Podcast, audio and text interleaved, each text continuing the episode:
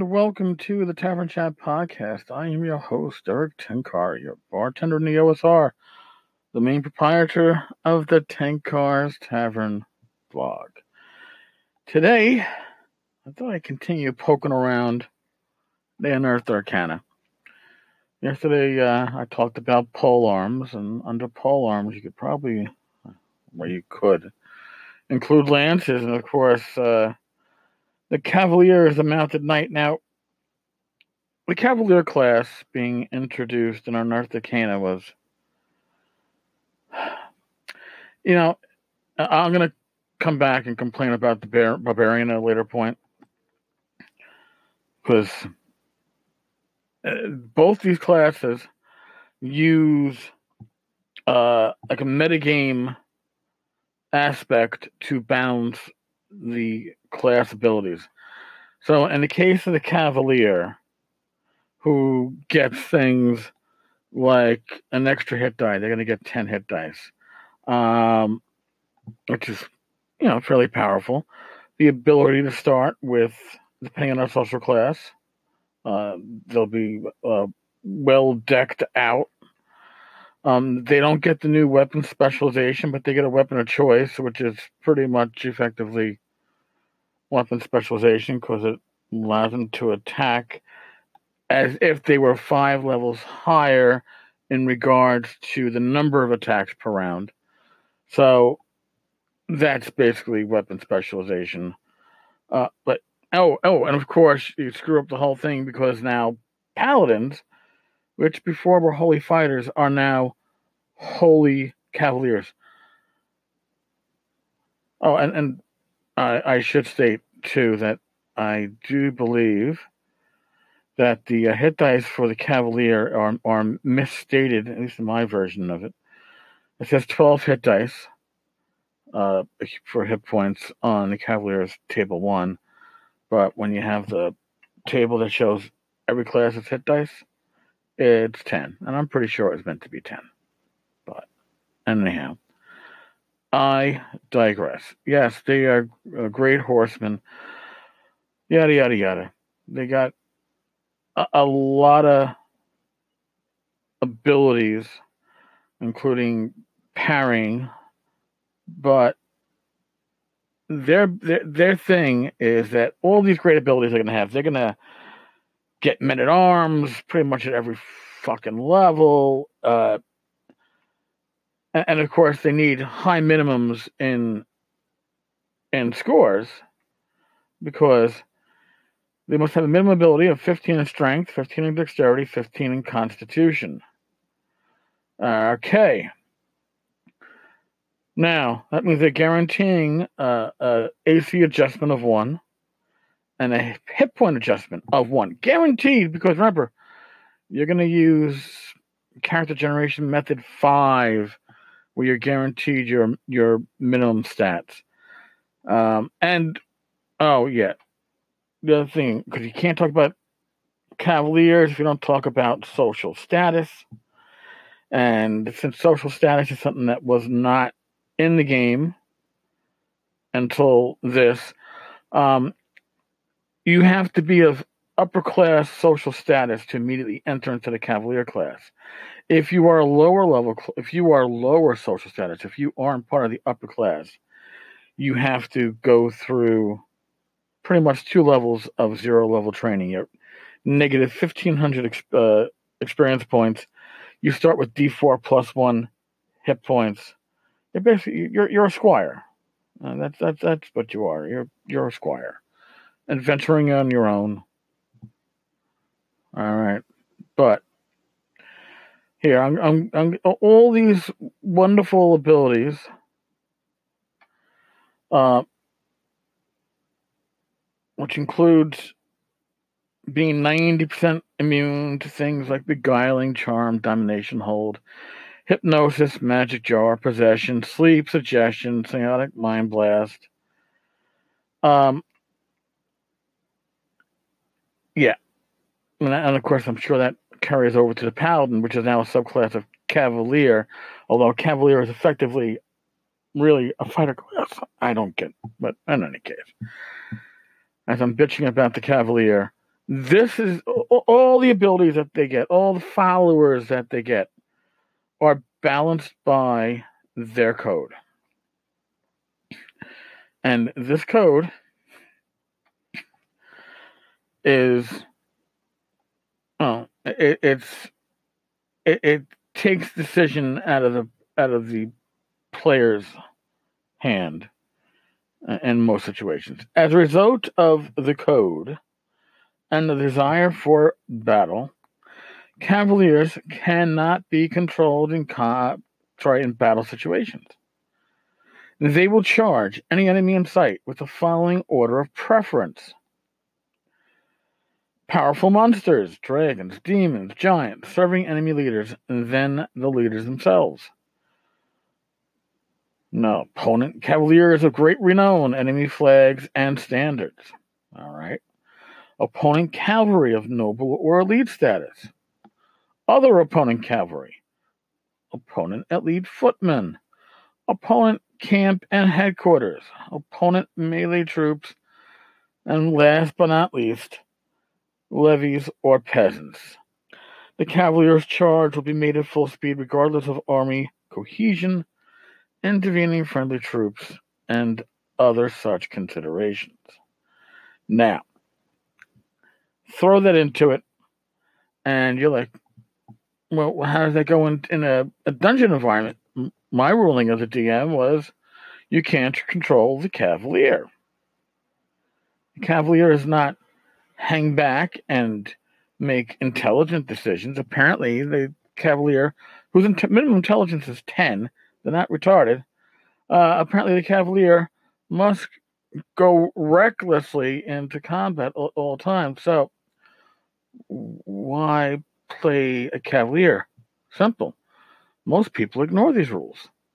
See, when, when you try to balance uh, in game abilities that are positives for combat and such, and you try to balance them with uh, restrictions on how they socialize or on decision making or on to some extent even alignment.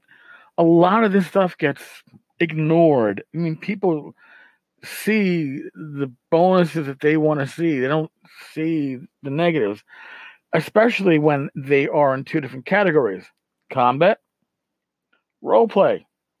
Combat. Role play.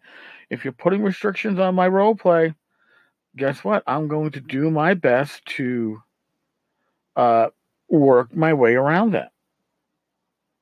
It's human nature, and your players aren't stupid. You know, we talk about rules layering. Well, to be honest, uh, the DM's guide is a guide. I'm going to make a reference to uh, real life, what I was told in the police academy back in 96. It's a patrol guide that we follow. It is guidelines, but it isn't necessarily hard and fast rules. A lot of stuff gets adjusted to the situation at hand because uh, you can't always take into account every possibility that's going to come up, although they sure as hell try. And that book got bigger and bigger as my career went on, as more and more people fucked up. Therefore, more guide guidelines. Here, you're telling people role play this out as your restriction, but here's what your combat bonuses. Here's what your high scores. Here's the excellent armor that you start out with. Here's all these troops that just follow you for the fucking sake of it because you're awesome. Uh, and we're here, role play this out. Now, if you're a weak DM, and when I say a weak DM, I'm not, I, and I'm really, I don't mean this in in the way that you're gonna think I'm meaning it, or maybe you, maybe you are. Excuse that, but uh, you will. If you're a weak DM, you're not going to keep on top of the penalties that are not necessarily in game in combat. So I, that's one of my problems. Well, that's my huge problem with the Cavalier class. It's a combat machine balanced out by role play restrictions, and that doesn't always work as well as you might think. Now, the Paladin becomes um, again a subclass of your Cavalier but in addition to the 15 or better in strength, dexterity, and constitution, um, they need a wisdom score of at least 13 and a charisma score of 17. Uh, if you're trying to roll this character under any method but five, you're not going to roll it now. You know, so, and here's the issue that we had um, if you already had a paladin in game, did you retcon it? We actually treated it that there were two different paladins, or two different paladin classes. You had the the class that was a subclass of the fighter, and then you had the class that was subclass of the cavalier. And people who wanted to play the paladin pretty much would rather be a pure paladin because see if you were a stronger DM, you had all the paladin restrictions on top of all the cavalier restrictions, and, and there was a lot of stuff where you know a paladin would be like, "Well, I'm supposed to charge and kill." But as a paladin, I should be doing something that's more lawful and good. You know, I don't know. I did not like Cavaliers at all. Of course, Cavaliers also gave us field plate and plate armor. Uh, if you remember right, plate armor without shield was AC3. Field plate uh, was AC2 without a shield, and plate armor was AC1. Also, you had better movement, and I believe that there was some damage absorption, although I maybe that's just how we uh, played it. So, yeah, that's a bit of my rant on the Cavalier or the Chevalier. Uh, I think that's how the French would uh, pronounce it. Uh, I could be wrong. Um, I I truly suspect that I'm gonna one of the things I'm gonna delve in next on the Unearthed Arcana is uh, probably to be the barbarian class because yeah we had a talk about unbalanced classes and antisocial classes but uh, but but but you know uh, if a class is required to destroy magic items as opposed to own them to get expo then potions are a very easy thing to get xp and that's your party manager. But I digress. I'll touch on that later.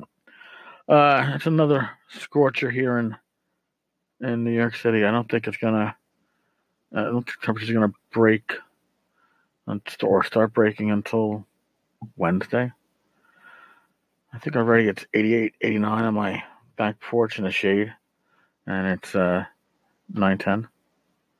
Yeah, joy of joys. All right, folks. I'm already sweating because I had to turn the AC off so you wouldn't hear it in the background. And of course, my phone rings. Forgot to turn that off. Stay safe. Stay cool. God bless. Uh, roll your dice well. Thank you for stopping by. If you get a chance, if you're listening on iTunes, if you can stop in, in iTunes and leave a, leave a review. We have two nice reviews so far, solid five stars, but we need more if we're going to uh, expand our audience, which is always a good thing. So, all right, folks, I've kept you long enough today. I will talk with you all tomorrow. Oh, tomorrow's Tuesday. That's right, Kickstarter. Mm-hmm. Uh, should be fun. All right. Bye bye.